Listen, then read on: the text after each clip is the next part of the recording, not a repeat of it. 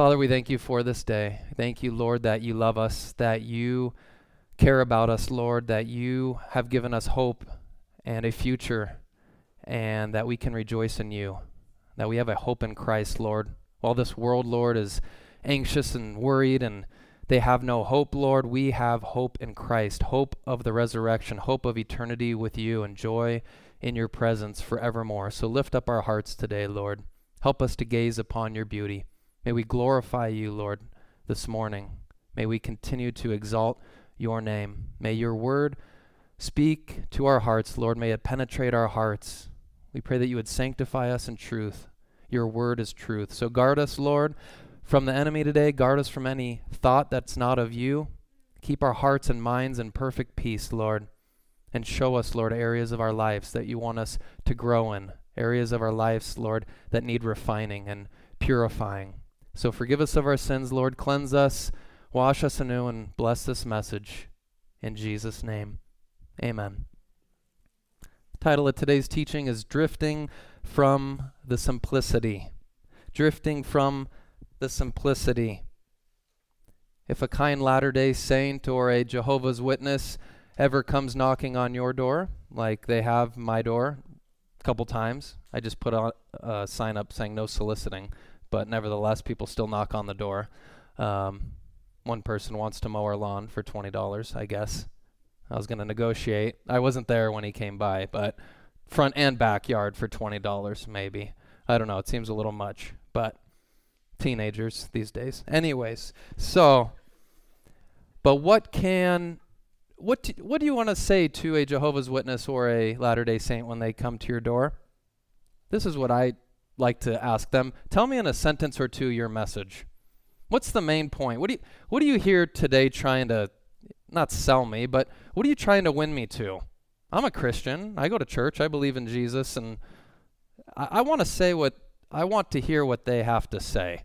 What what are you here for? What is your message? And I'll even ask Roman Catholics, I ha- if I have discussions with them, professing Christians, people that are quote unquote evangelizing, or I see handing out tracts, or what's your message? What's the main point? Summarize it for me in a minute or two. I went back and forth with a man in San Antonio, Texas a couple years ago. We were visiting James Jackson and the brothers and sisters out there, and brother Nico, some of you guys know him, who hits the streets and evangelizes. Well, he saw this guy getting out of his car and he had a Christian bumper sticker or some sort of verse on the back of his car and he had a some sort of megaphone and he was getting ready to go street preaching and so Nico caught him and started talking to him and then I we kind of tag teamed this guy and I get went in there and we're talking maybe for an hour back and forth about the Bible and who is Jesus and all these things. And I finally said, What's your message? What do you want people to know out here? As you're coming out here, I think he said week after week he comes out with this bullhorn, whatever, megaphone, and shouts his message. I said, What is your message? And it was something to the effect of politicians are deceiving people, Biden or Obama is corrupt, believe in God, and then he was talking about keeping God's commandments.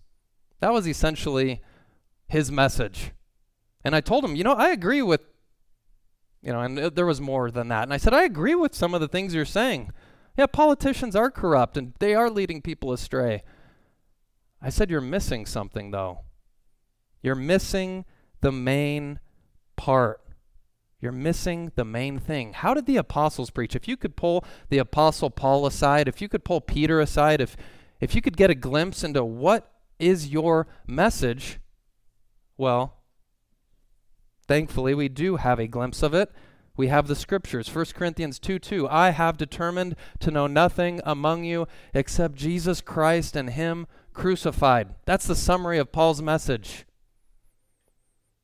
1 Corinthians 15, 3 and 4, I have delivered to you as of first importance that what I also received, that Christ died for our sins according to the Scriptures, that he was buried at, and that he was raised on the third day according to the Scriptures. Of first importance, the foremost thing, the main thing, was that Christ died for our sins. He was buried and rose again.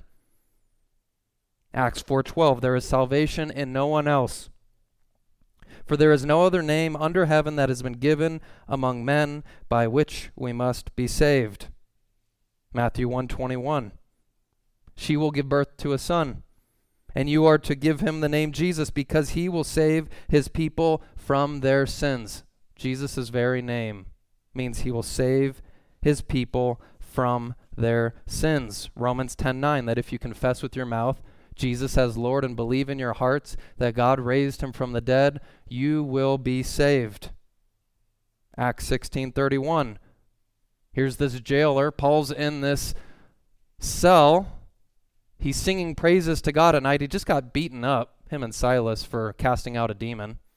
The jailer, the guard, they're watching over him. There's an earthquake. The doors open up.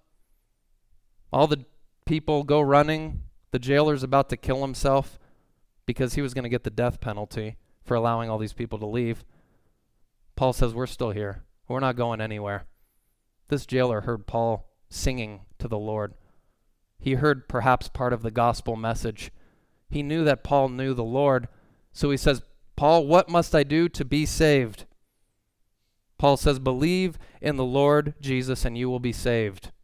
The jailer was saved that day, him and his household, and was baptized the main message. Romans 1:16 For I'm not ashamed of the gospel for it is the power of God for salvation to everyone who believes to the Jew first and also to the Greek. And Galatians 6:14 But as for me, may I never boast except in the cross of our Lord Jesus Christ, through which the world has been crucified to me and I to the world.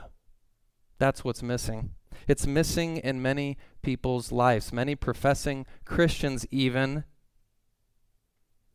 are drifting from the centrality, the simpleness, the single mindedness of the gospel of Jesus Christ. Every false faith, every false ideology attacks the main teaching of the gospel of Jesus Christ. They attack that Jesus Christ is the sinless Lamb of God, God in the flesh, whose blood covers all sin. They attack the cross of Christ where he took our sins upon himself. They attack the bodily resurrection of Jesus Christ where our justification was confirmed, where Christ conquered death. Look at any major faith, look at any false ideology or some sort of faith that even claims to be Christian, like Latter day Saints or Jehovah's Witness, or any of these, they will attack the gospel of who Christ is, what he did on the cross, and his bodily resurrection. Satan has deceived many from the simplicity of the gospel and purity of devotion to Christ. It's a dangerous place to be, and many people are in this place. They don't even know the gospel. If you talk to a Latter day Saint, Jehovah's Witness, people that come to your door and you say, What is the gospel? Some of them won't have a response. They might say something like, Jesus loves me, or Jesus died on the cross. Latter day Saint will say that Jesus died on the cross. But as we're going to see in a minute, they believe much more than that. They put things on top of the scripture, they put things in place of the cross instead of putting that at the front and center of what Jesus did for our sins. Turn with me to 2 Corinthians 11, 11 3. 2 Corinthians 11:3. This is the main verse that we're looking at today. Paul's writing to a Corinthian church. It's a mess, let's just say that. They're all over the place. He wrote two letters. He actually wrote three, possibly four. We don't have them. We have 1 Corinthians and we have 2 Corinthians. Paul poured his life into this church, and we see in 2 Corinthians 11:3, Paul says, "But I am afraid."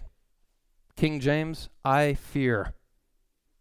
Lest as the serpent deceived Eve by his craftiness, your minds should be led astray from the simplicity and purity of devotion to Christ. This verse has been on my heart for some time. As I read my Bible throughout the week, I mentioned to you guys maybe a couple weeks ago, I go to Panda Express on my lunch break at the school that I teach at. Try to get away from the kids. And go to a peaceful, quiet place where I can read and eat some orange chicken. And while I'm doing that, I have my Bible open and I keep coming back to this verse the simplicity of the gospel, the purity of devotion to Christ. The Corinthian church had drifted from this.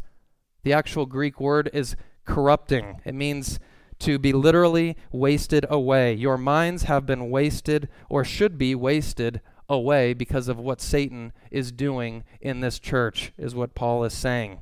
That word simplicity means single hearted faith in Christ. You've drifted, your minds have been corrupted from single hearted faith in Jesus Christ. So he says, I'm terrified. As I mentioned, King James Version states, I fear. Phobia, where we get the word a phobia, is the Greek word there. When you're scared or fearful of, fighter, of spiders or snakes or waterfalls or whatever it is that maybe you have a phobia of, that's the Greek word where we get fear or to be afraid or terrified. And Paul's saying, I fear for you. I'm afraid of your condition, where you're headed. Are you guys even Christians? I don't know. I can't tell by the way you guys are acting and the way you guys are speaking. Paul was trembling at the idea that Satan had corrupted, polluted their minds from the purity of the gospel of Jesus Christ. Look at verse 4. He says, For if one comes and preaches another Jesus, whom we have not preached, or you receive a different spirit which you have not received, or a different gospel which you have not accepted, you bear this beautifully. It's as if you guys have accepted a different message. Paul goes, I would believe that by the way you're acting, by the way you're speaking. Sure. It can't be the gospel of Jesus Christ you guys are believing because you wouldn't be acting the way you are if you were submitting to the cross of Jesus Christ. If you look at chapter 10, verses 6 and 7, he says, We're ready to punish all disobedience whenever your obedience is complete you are looking at things as they are outwardly. If anyone is confident in himself that he is Christ, let him consider this again with himself, with himself that just as he is Christ, so also are we. He's like, I'm ready to return to you guys. And he wants to return in love. But he says, when I come back in person, man, I'm going to bring a rod with me. I'm going to confront and rebuke and correct all disobedience. We're taking every thought captive in obedience to Christ. He said that a couple verses earlier. So, Satan is crafty, as we saw in verse 3. Lest as the serpent deceived Eve, as the serpent tricked Eve by his craftiness, that your mind should be led astray from the purity and simplicity of devotion to Christ. The Greek word there is panargia, it means cunning trickery, unscrupulous cunning that stops at nothing to achieve a selfish goal. Crafty. That's what the enemy is described as in Scripture. It's the same Greek word used in Luke 20 23 when the religious leaders were trying to trap Jesus. Luke 20 23, there they are. They, they said, Are you going to pay taxes to Caesar? Do you pay taxes? And it says that Jesus caught them in their panargia, he caught them in their craftiness. He said, Throw me a denarius. Whose emblem, whose picture is on this coin? Give to Caesar what's Caesar, give to God what's God. And it says they basically went away. They tried again. Over and over, they try to trap him in their craftiness because they're inspired by Satan. And over and over again, he destroys their foolish speculations. This Greek word is also used in 2 Corinthians 4 2. Paul talks about his ministry and he says, not walking in craftiness, panargia. We're not walking in trickery, craftiness, adulterating the Word of God. We're giving you a plain, sim- simple message of Jesus Christ and Him crucified. It's used another time in the New Testament, Ephesians 4:14. As a result, we are no longer to be children, tossed here and there by waves and carried about by every wind of doctrine, by the trickery of men, by craftiness, panargia, and deceitful scheming, or methods of delusion. Paul's saying there, he, we need to grow up. We need to mature. We need to grow in the faith so that we're not being tossed around all the time by men in this world who are trying to trick us, persuade us to false ideologies, false religions, false philosophies, we need to be strong in the Lord. 2 Corinthians 2:11 Paul says we are not ignorant of the devil's schemes. We're not ignorant of his schemes. When you know the word, when you know the truth, when you have the mind of Christ, when you're in union with him and trusting in him, you are discerning and you know the, en- the enemy's schemes. You know what he's trying to do in your life. Satan is always trying to undermine, undercut, and distort the pure gospel of Jesus Christ. If you read the New Testament, the apostles, after Jesus rose from the grave, Jesus said, Remain in Judea and in Jerusalem and in Samaria, and then go to the uttermost parts of the world. Spread the message of the gospel. And if you read the book of Acts, that's what they did. And it all started in Pentecost in Jerusalem. They're speaking in tongues. Jews from all over the world were coming to gather together to worship God, and they were speaking in different languages. And the apostles were speaking, and the disciples were speaking in their languages and tongues. And Peter gets up and he stands up and he proclaims the gospel. And it says 3,000 people were saved on that one day. And from then on, the church just spread like wildfire. And Paul's missionary journeys, I mean, we have his letters, Corinth. He went to Thessalonica. He went to Philippi. He went to Rome. He went to all these churches. He's planting churches. He's winning people to the Lord. The gospel's spreading. So, what does Satan do? He hates that the truth is going out. He hates that Christ's light and truth is permeating the hearts and minds of people. So, what does he do? He goes around and sows false seeds. He tries to blind the minds of people so that they don't see the beauty and truth of Jesus Christ. He's always following after. That's his job. That's basically what he's signed up for. He's a slithering snake going around being cunning and crafty, copying Jesus and his message, just twisting things here and there. So, what's Satan's plan? I want to give you three things that we see in 1st and 2nd Corinthians. Three things that we see. This is Satan's plan. Number one, undercut the message. Number two, undermine the messenger. Number three, prop up deceitful false teachers who disguise themselves. Three main things that Satan does in the Corinthian church. So, number one, he undercuts the message. He wants to get the focus off of Christ, get the focus off the cross, off the resurrection, off the gospel. Paul and the apostles, that's the main thing, right? That's the main thing they're preaching the crucified Savior. So Satan needs to get their minds off of that, and that's what he does in 1 Corinthians, right from the get go. Verses 10 through 16, if you read 1 Corinthians, Paul's letter to this church, we see that they're so caught up in baptism. Who baptized me? That, that, that, that's becoming their main concern. They're saying, I'm of Paul, and I'm of Cephas, and I'm of Apollos, and I'm of Christ. And Paul's saying, Has Christ been divided? Was Paul crucified for you? Was Peter crucified for you? He goes, I didn't even baptize any of you, maybe a couple of you. He goes, Christ didn't send me to baptize, but to preach the gospel. This morning I went into the garage and there was a bunch of ants in there, right by my garage door. Perhaps you guys get ants too from time to time. And so I'm looking at this Corinthian church as I'm looking over my notes and I'm looking at all these ants. And these ants work together, right? There, there's a ton of them, but I don't know how they communicate, but they're working together. They're carrying little potato chips on their back and little popcorn kernels. They're carrying like 10 times their weight. I don't know how they do it, but they're working together.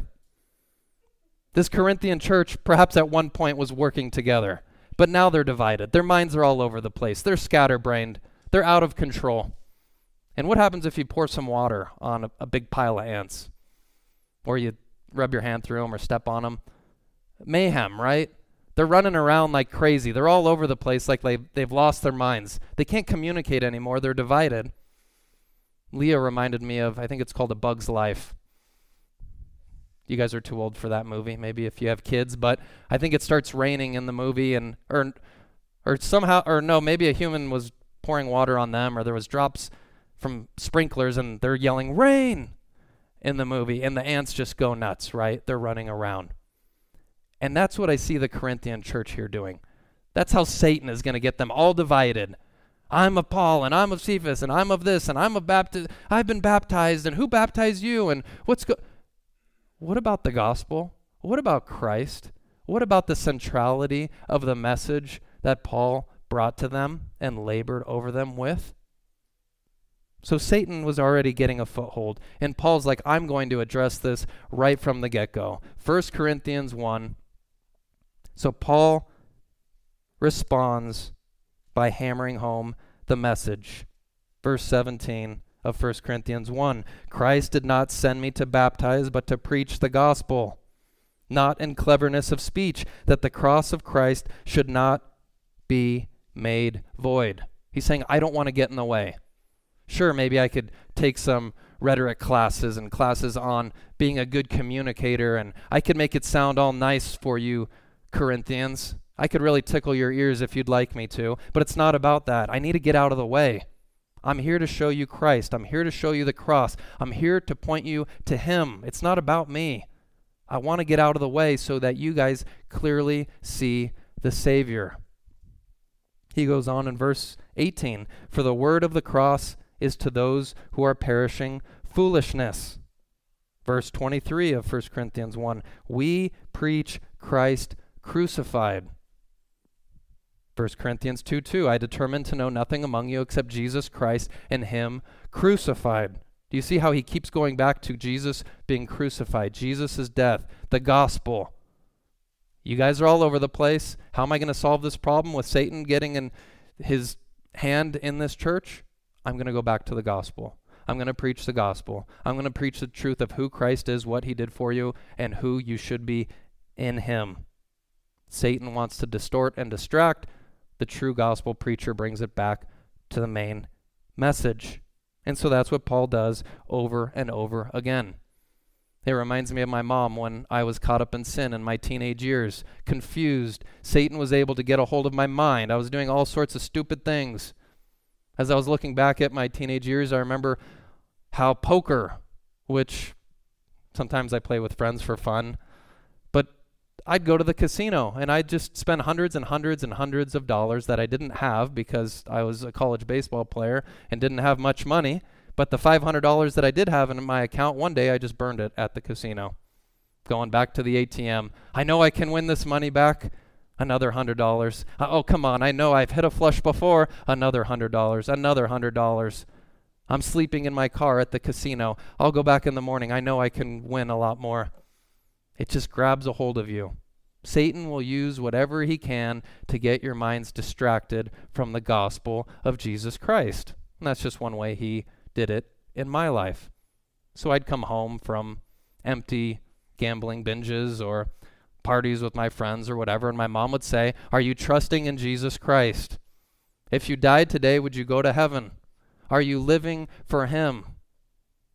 She would bring it back to Christ, the gospel. Am I saved? Am I living for Him? Am I on the road to heaven? Over and over and over. She was like the Apostle Paul to the Corinthian church. They wanted to hear something else. They wanted their ears tickled. He goes, No, I'm going to give you the gospel. And those who had ears to hear would hear it and conform to the message. And for some time, I didn't have ears to hear. I don't want to hear it, Mom. Go to bed. I'm going to go to bed. Talk to you later. See you tomorrow. But she was persistent. She kept pouring into my life, and finally, I submitted. So on my 21st birthday, all my friends said it's time to go out and party. I said no. I was sitting in my room crying out to the Lord, Lord, I want to go a different direction now. And it was hard. I'm getting phone calls and come on, you should be partying. And I'm like torn inside, but I knew I needed to follow the Lord. I knew I was on the wrong path. That's Paul's heart for the Corinthian church. He's pleading with them turn from this path. I'm afraid, I'm terrified with where you're heading. And if you truly love the Lord, that's your response to people that are not walking in accordance with the gospel. It should terrify you because you know that they're headed for destruction. So in 1 Corinthians 3:11, Paul says for no man can lay a foundation other than the one which is laid, Jesus Christ. He goes right before that one man plants and another waters, but God's the one that does the increase. So neither he who plants nor he who waters is anything, because God is the one causing the growth. He's getting it back to Christ. He's getting it back to the gospel. Get your eyes off of me, Corinthian church. Apollos and I, we're preaching the gospel, but it's not about us. It's about God. He causes the growth. We're preaching this gospel and laying a foundation, but only one foundation can truly be laid, and that's the foundation of Christ. You get to chapter 5 of 1 Corinthians, he says, Christ is our Passover lamb who has been sacrificed. You get to chapter 9, verse 16, Paul says, Woe to me if I don't preach the gospel. Get to chapter 9, verse 23. He says, I do all things for the sake of the gospel, that I may become a fellow partaker of it. By the time you get to chapter 11, verse 26, he's talking about communion. Here they are showing up for communion and they're getting drunk. So Paul's like, What is going on? Can't you guys figure this out? I've labored among you, I've taught you the truth. And then, of course, he points it back to the gospel and the Lord's death. For as often as you eat this bread and drink this cup, you proclaim the Lord's death until he comes. That's why we take communion every Sunday. We want it to be at the forefront of our worship service. We want to remember what Christ did for us, lest we start to drift away from it. By the time you get to 1 Corinthians 15, Satan has caused them to drift in their minds to believe that there's no resurrection. So they say, yeah, we don't know if there's a resurrection. We don't even know if Jesus rose from the grave. Paul says, really? Look at 1 Corinthians 15, 1 through 4. These are verses that we should all be very familiar, familiar with, especially if you're talking to people of other faiths, people that knock on your door, people that you have conversations with. 1 Corinthians 15, 1 through 4. The whole chapter is great, but these four verses. Now I make known to you, brethren, the gospel. Here he says, I make known to you. I'm going to now present to you the gospel. Acts chapter 18, verse 11 tells us that Paul stayed with the Corinthians a year and six months, and he taught them the word of God prior to this. A year and a half he poured his heart into them. Surely he taught them the gospel and the truth.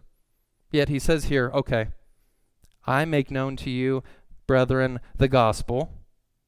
He goes on to say, which I preached to you, which also you received, in which also you stand, by which also you are saved, if you hold fast. Those key four words, if you hold on to, if you hold fast the word which I preached to you, unless you believed in vain. For I delivered to you as of first importance what I also received that Christ died for our sins according to the Scriptures, and that he was buried, and that he was raised on the third day according to the Scriptures. This is the gospel by which you are saved.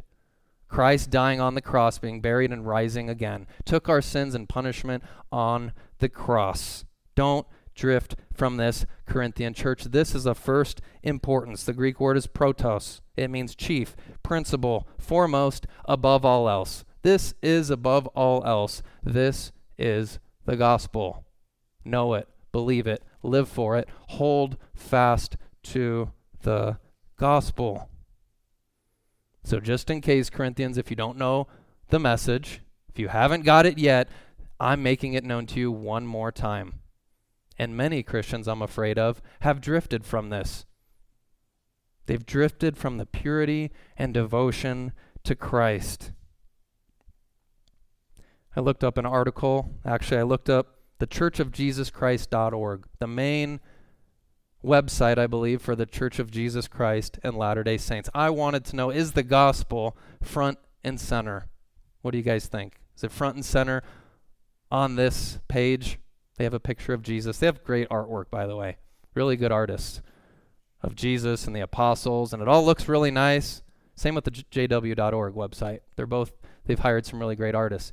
But when it comes to the content, I have to say it's quite lacking.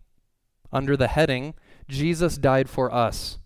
On the website, Jesus died for us. What is under the heading that Jesus died for us? Surely 1 Corinthians 15, or surely a passage of he took our sins upon himself on the cross, right? No, I couldn't find it. Instead, this is what I found. There, Quote, There, that's the Garden of Gethsemane, he felt the weight of every sin and pain known to mankind and suffered for every person who has ever lived. They take the thrust of the gospel, the cross of Jesus Christ and what he did for our sin, and they place it in the Garden of Gethsemane. That's where he bore our sins. That's where he took the sin upon him in the Garden of Gethsemane. That's where he atoned for the sins of the world. And this has been a Mormon doctrine that I think his name is Hinckley or McConkie, another quote I'll share in just a second. They want to take the focus off of Christ and the cross, the very same thing that Satan was doing in the Corinthian church and from the very beginning. Now, if you can find verses in the scripture that talk about the atonement in the Garden of Gethsemane, please show me, because there aren't any. They want to take the focus off the gospel. Apostle Bruce McConkie stated in his New Testament commentary, page 774, quote, But in reality, the pain and suffering, the triumph and grandeur of the atonement took place primarily in Gethsemane. Sure, Jesus was sweating as if it were drops of blood. He was pouring out his heart to his Father. He was suffering greatly in the garden, but it's not where he took our sins upon himself. It's not where he was the propitiatory sacrifice as the scripture talks about. Our sins were laid on Christ on the cross. And we see this over and over and over in scripture. So, attack the message. That's Satan's game plan number one. Paul ends 1 Corinthians in 16, verse 22, by saying, If anyone does not love the Lord, let him be accursed. Maranatha. Strong words. He wrote 16 chapters hammering them on all their false teachings, all their false ideologies, all their divisions, and getting drunk and living in sin and fornication. And he's hammering them. He's telling them, I still love you. I'm going to still pour my life into you. But if anyone does not love the Lord, let him be accursed. And he says in 1 Corinthians 5 and 6, expel the wicked man from among you.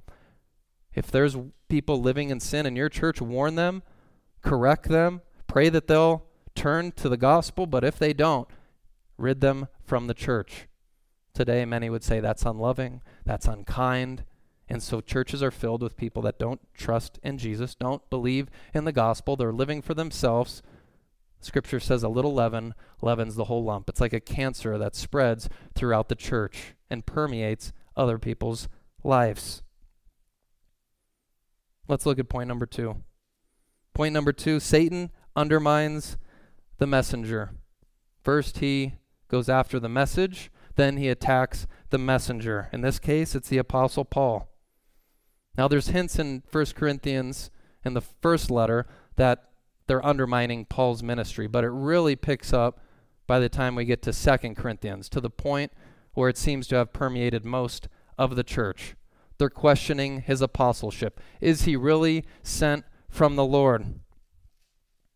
They're saying he's old, he's decrepit, he's a poor man who's going blind, he's frail, he's weak, he's always suffering. His speech is so unsophisticated, surely God's not using him as an apostle. That is what the Corinthians were saying. 2 Corinthians 10:10 They say his letters are weighty and strong, but his personal presence is unimpressive and his speech is contemptible. They're like, look at him. You know, we read, I think it was last week, a second century document that says he was bow legged and bent over and had a unibrow and I think a bald head and big nose. And they're like, who is this guy? Really? They're like, where's your resume, Paul? Where's your letters? Don't you have letters from like Peter or John or the, the people in Jerusalem. I mean, that's where the main church is at. Who are you to come preach the gospel to us? They're doubting him, mocking him, questioning him. How would you feel? How would you feel if you're going all over the world preaching the gospel and in the meantime your ship's being sunk and people are hating you on the way because you already have the Jewish people that hate you? You have non believers that hate you. They're all trying to kill you. You finally get to these churches and you're ministering to them. And then you leave and they're all talking bad about you behind your back. They're all mocking you and making fun of you. Would you want to keep pouring your life into them? Would you want to show them love? I'd say, I'm done. I give up. I'm doing something else. I'm going to go to the Philippian church. I really like those people. That's what I would do. Paul keeps pouring his life into this Corinthian church. He says, I don't seek what is yours, but you in 2 Corinthians 12. He says, I will most gladly spend and be expended for your souls. If I love you more, am I to be loved less?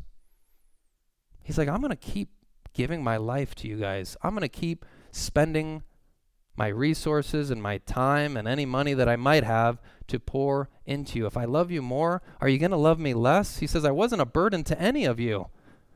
He even says at one point, I robbed other churches to give to you.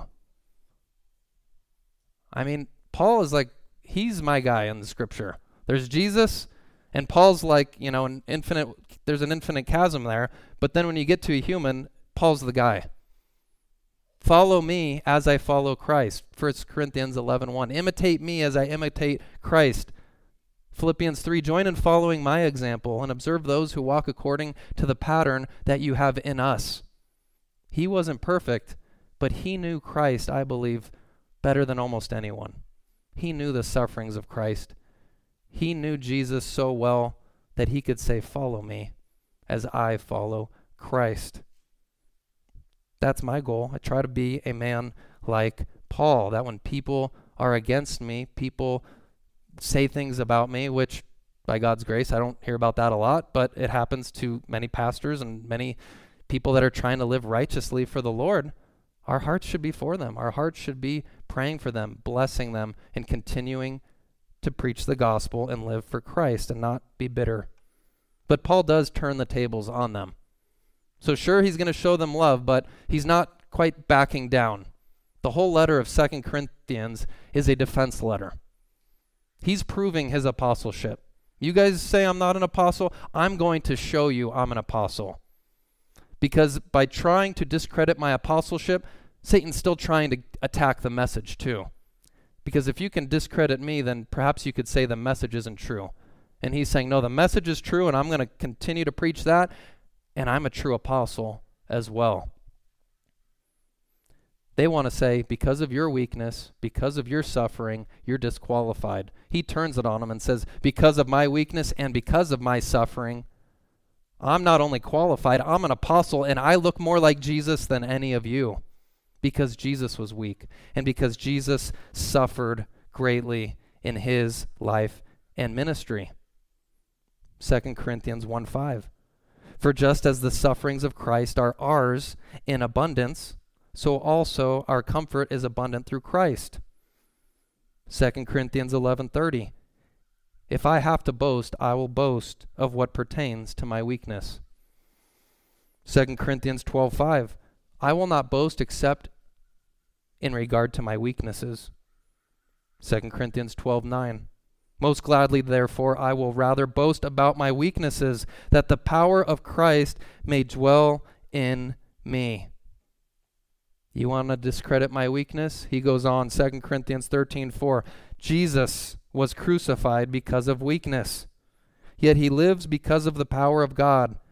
For we also are weak in him, yet we shall live with him because of the power of God directed to you. He's saying, Do you realize that when you're undermining my ministry, you're undermining Jesus and his ministry? When you're calling me weak and frail and suffering to discredit me, you're trying to, in essence, you're discrediting Jesus and the gospel. Do you see what you're doing? The very message by which you are saved, you are attacking when you attack me. He's showing them over and over the foolishness of their argument. Perhaps you've heard of Joni Eareckson Tada, quadriplegic, dove into a pond when she was around 16 years old. Um, she can barely move her arms and legs. She's been in a wheelchair pretty much her entire life since she was 16. Now she's maybe in her 60s. In and out of the hospital.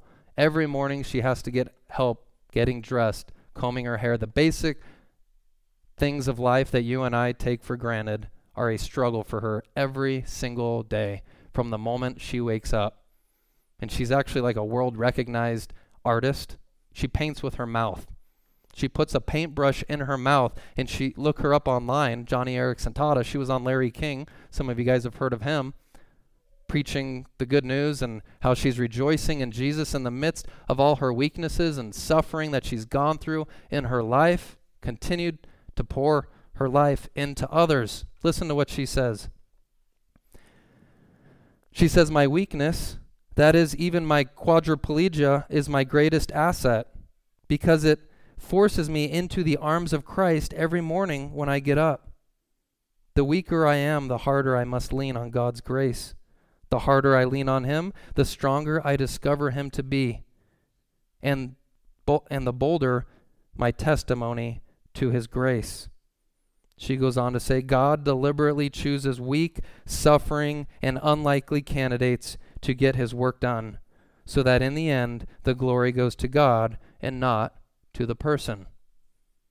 Beautiful quotes from a beautiful testimony of a woman who said, I'm not going to allow my weaknesses as great as they are, to slow me down in the ministry, to discredit my ministry, to wreck my joy and my comfort and my hope in Jesus Christ. So it might look foolish to the world to put a paintbrush in my mouth, but I'm going to do it unto the Lord. And I see that in the Apostle Paul. I'm going to continue to spend and be expended for your souls. I may look foolish. I may not have great rhetoric. I might not talk like these false apostles, I'm going to keep giving what I have to you in the ministry. There's a song I've been listening to lately. It's applicable here. It's called Scars. Waking up to a new sunrise, looking back from the other side. I can see now with open eyes. Darkest water and deepest pain. I wouldn't trade it for anything, because my brokenness brought me to you and these wounds are a story you'll use. So I'm thankful for the scars, because without them I wouldn't know your heart. And I know they'll always tell of who you are. So forever I'm thankful for the scars. We're thankful for Christ's scars because without them we wouldn't be saved, we wouldn't have hope, we wouldn't have a future. And we should, we should also be thankful for our scars as well because they remind us of who Christ is and what he did for us, and they show us that we're on the right path, that we're following in the footsteps of our Savior, and that he told us if they hate me, they're going to hate you also. In this world, you will have tribulation. Be of good cheer, I have overcome the world. So, the scars that Paul bore for Christ, the sufferings he went through, showed his devotion to Christ, his love for him, he should have been honored. Ex- and instead, the Corinthian church was rejecting him. Last point. Point number three. Satan, in his craftiness, props up deceitful, false teachers who disguise themselves to lead Christians astray. These people sound really wise. Today, they might have a couple doctorate degrees. They might know the Greek and Hebrew even. They're, going to tell you some really good stories. They know the Bible, they know the scriptures. They're most likely very kind and gentle and sweet people. They have excellent resumes and they look really close to being the real deal. These are the false teachers. You guys ever had those Zevia drinks? thinking about these drinks that Leah used to get them all the time. They use stevia instead of sugar. So there's there are no sugar sodas. And they're really close to being the real deal. At least if you've never had a Pepsi or a 7 Up or a Mountain Dew or a Dr Pepper, if you drink these sodas and I have because she used to get them, I'm like these are really good. And we I couldn't believe it that there's no sugar in these sodas. But those who know Dr Pepper and 7 Up, it's a silly analogy, but if you if you drink soda all the time, eh, you drink these Zevias, you like spit it out, and you're like, this is disgusting, because you know the real thing. So some of you that know soda, if you try these, you could probably tell me that but I like them because I don't know the real thing. Here's the point the more you and I know Jesus, the more you and I know His Word, we cling to Him, we spend time with Him, we see right through these false teachers. We see right through the false messages that they bring. We see their deeds and we call them out. But the more we drift, the more we allow Satan to get a foothold in our minds, the more we get caught up in sin and we get tripped up, the false ideologies start looking that much sweeter. They start looking like the real thing. We start becoming deluded and we start becoming deceived, which means tricked, which means we actually think they're telling a good message when they're really not. It's something that's very, very dangerous. So we need to make sure that we're in the Word, we're in prayer, we're focusing on the Lord. Listen how Paul describes these false teachers. 2 corinthians 11 13 through 15 he says for such men are false apostles deceitful workers disguising themselves as apostles of christ. And no wonder for even satan disguises himself as an angel of light Therefore, it's not surprising if his servants also disguise themselves as servants of righteousness, whose end shall be according to their deeds. They don't go in churches dressed in all black with pentagrams on them. They don't have a pitchfork. They don't say, hey, we're messengers of Satan here. They look just like the real thing.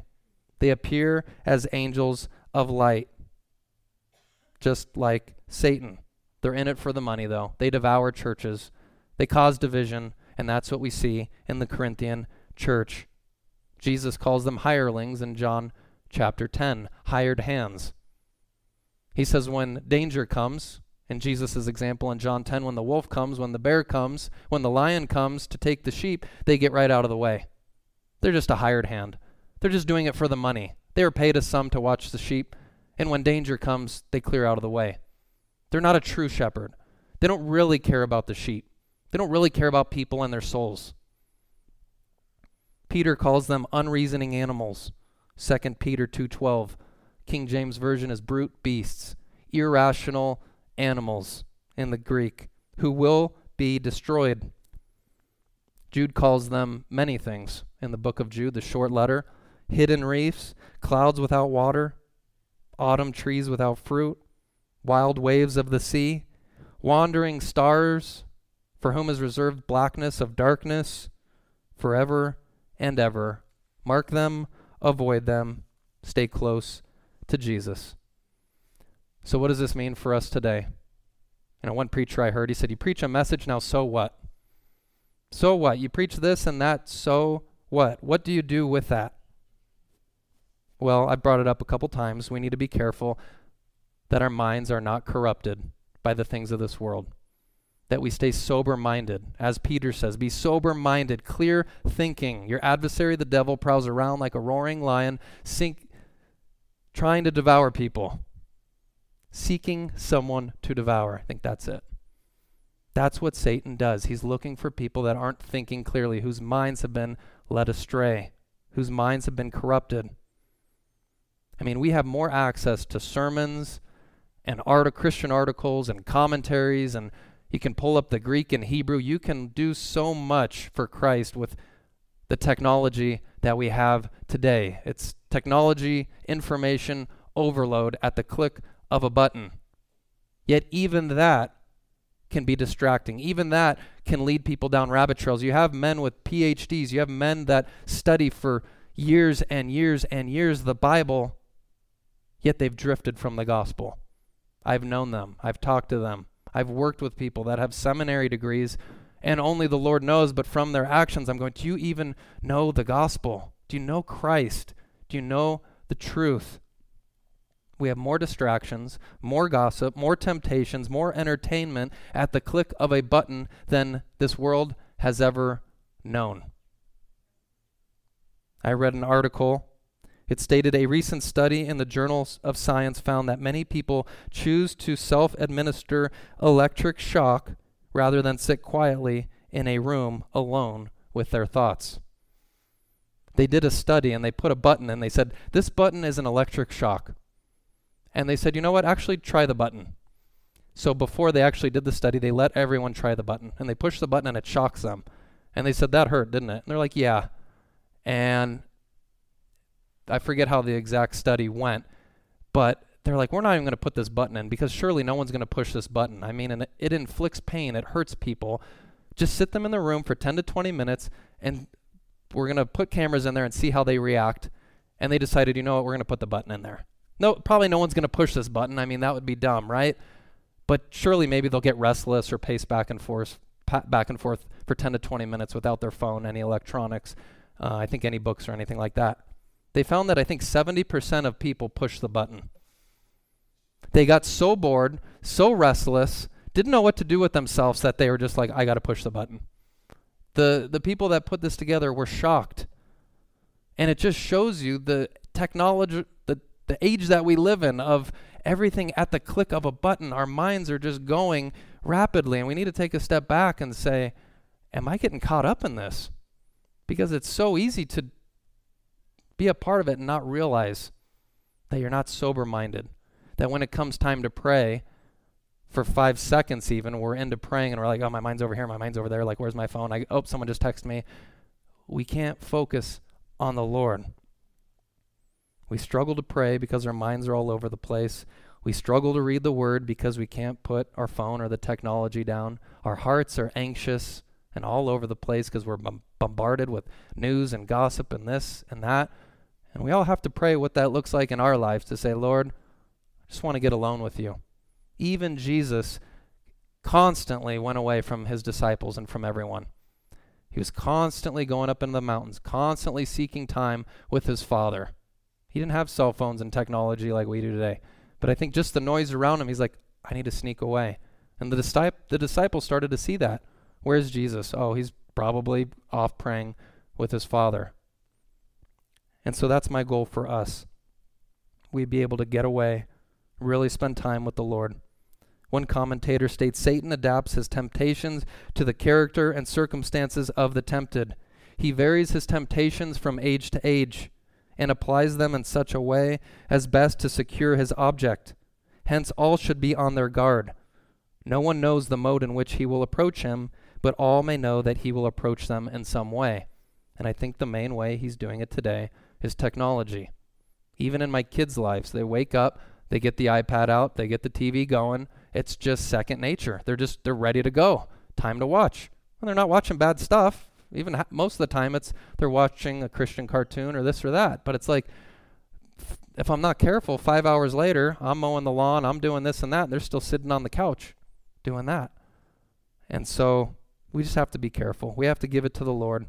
Isaiah 26 3 says, You will keep him in perfect peace whose mind is stayed on you. When your mind is stayed on the Lord, when you're meditating on His Word, like David, who says, One thing I ask, that I may dwell in your temple all the days of my life, to dwell, to meditate on your beauty. I think it's Psalm 27 where he says that. That's one thing. Lord, I just want to meditate in your temple, just want to gaze upon your beauty. The more you're memorizing scripture and meditating on his word, it's going to be like gold for your soul. You're going to leave from a time of prayer and meditation and you're going to leave filled. Rather than one person I heard recently who said she went, I think Leah shared this with me, she went away on vacation thinking, I need to be rested up and restored and refreshed. And she was on her phone just watching shows. And she came back. She's like, I'm exhausted because she wasn't giving her mind to the Lord and letting Him take over. So it's the generation in which we live. It's going to be a fight to get alone, to spend time with the Lord, to focus on Him, and to have the mind of Christ, and not drift from the simplicity of the gospel of Jesus Christ. Let's pray. Father, we thank you for this day, Lord. Thank you for your truth. Thank you for your word, Lord. It's a lamp unto our feet, it's a light unto our path. It's a our guide, Lord, in life. Thank you, Lord, in the midst of the busyness, the distractions in this world, we can have your truth. We can have your mind. We can have your peace, your joy, your comfort, Lord, because you give your Holy Spirit to those who love you. And your word says that we would be filled with your Spirit. And so that's my prayer for us today, Lord, that you would continually fill us with joy, with peace, and with comfort as we look to you. We love you in Jesus' name. Amen.